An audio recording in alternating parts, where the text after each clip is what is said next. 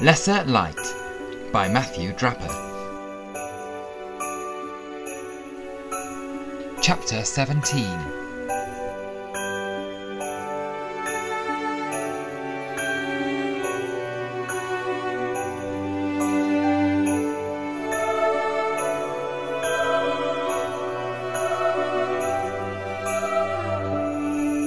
29th December. Snow began to fall at twelve. By morning the side roads were covered in thick, untouched swathes of blown ice and chunks of snow. The main road out of Tantony Edge, though gritted with salt in the night, was blocked with cars who had attempted an early dash to wherever they were heading for New Year, and had instead run themselves off the road or into unmoving traffic. By mid morning, tractors were out, clearing the roads and rescuing small cars. Farmers judged the city dwellers who had attempted to dash from Manchester towards the south of England, using the road through Tantony as a shortcut. And it had not stopped snowing. Thick flakes blew past the window as I stared out, despairing at the carnage on the road. Rocco was frying eggs. I could smell the toast cooking, ready to pop. Those morons should not have been on the road if they didn't know how to drive in a storm. All this is going to slow us down. I made my way into the kitchen as Rocco scooped eggs with soft yolks onto buttered toast. We need to set off soon. Rocco laughed, but stopped when he saw how serious I was being. We can't drive in this, he announced. Haven't you looked outside? They can't, but we can. You're a good driver. We have to get there. We just have to get out of the edge. We can go the other way. Once we're on the motorway, we'll be fine. He shook his head. It will stop later. People will clear out. Then we can go. Maybe. We've still got two days. Two days till the wedding, yes. Not two days to stop Sebastian. Clearly Rocco doesn't understand the urgency. Doesn't know we need to settle things as soon as possible. I started to pace up and down. What if the snow stops? Can we set off then? I can stop it. We used to change the weather all the time, didn't we? I touched my thumb against the ring on my finger, twisting it. Let me pray. My concerned boyfriend hadn't touched his eggs. He was watching me worriedly. I stood in front of the window, pulling the curtains as wide open as they could go. We used to do this.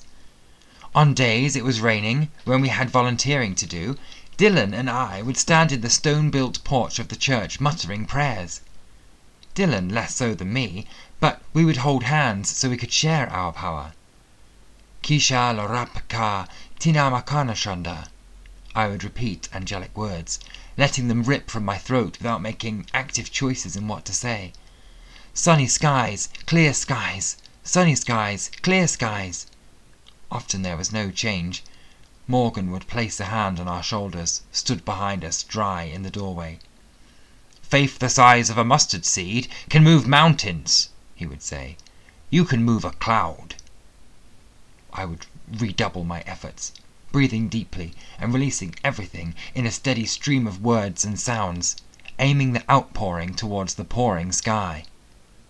Sometimes hail would change to a drizzle Sometimes a drizzle would clear into damp air and shuffling clouds would move the rain from our area.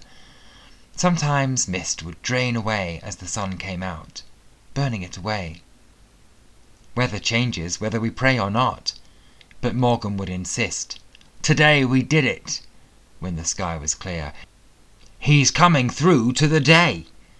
You are bringing him through. Now I leant forward resting my forehead against the cold window. My words drew fog along the glass. Keri Shatira Skimkalene. I had not allowed my lungs and lips to form these sounds in a long time. It was not that I trusted Gabriel to help, but rather I knew he had to follow my words now the ring was firmly back on my finger. My old friend Sebastian had tried to uproot the faith from within me.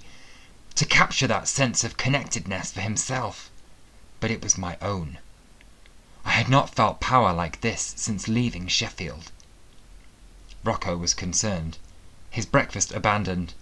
You don't need to, he insisted. Give it a little time. By this afternoon we can maybe set off. Don't stress. My palms were raised, draining power from the sky. Melting snow, heating earth, clouds are moving, snow is melting, I chanted as if overcome. Harry, you cannot control the weather. Kerashi teraskim kalane. Harry, Harry! I felt heat burning through my hands, liquid gold. I was moving the snow, clearing the earth.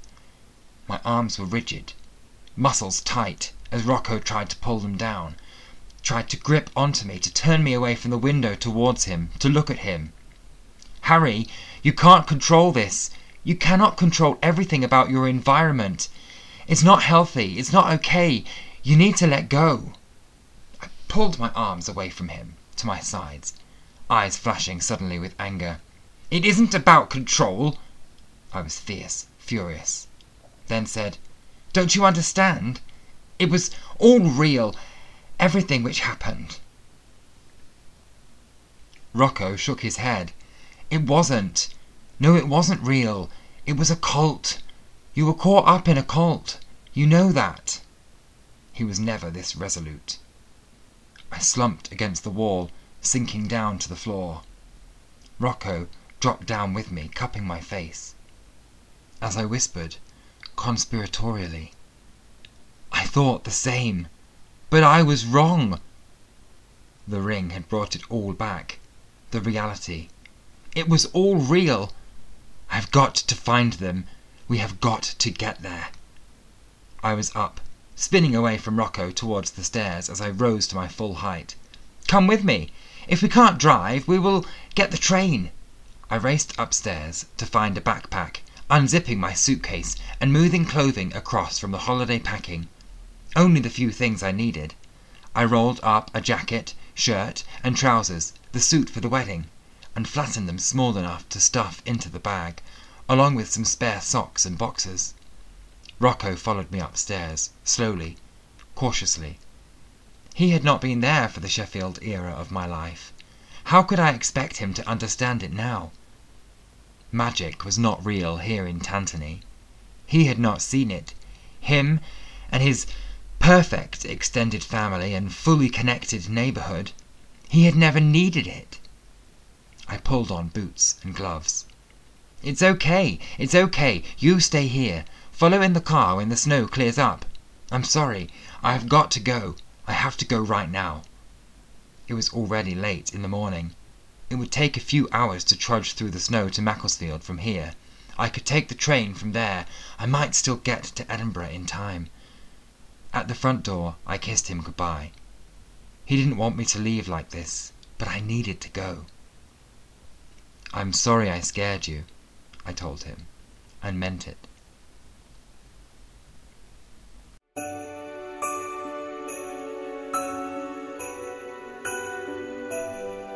Lesser Light is an online event. Head to lesserlight.blog to join in the comments section or share this story on Facebook, Twitter, Hive, or your favourite social media platform. The Lesser Light paperback is available from lulu.com or other booksellers, or you can download the ebook now. But remember, no spoilers until New Year's Day.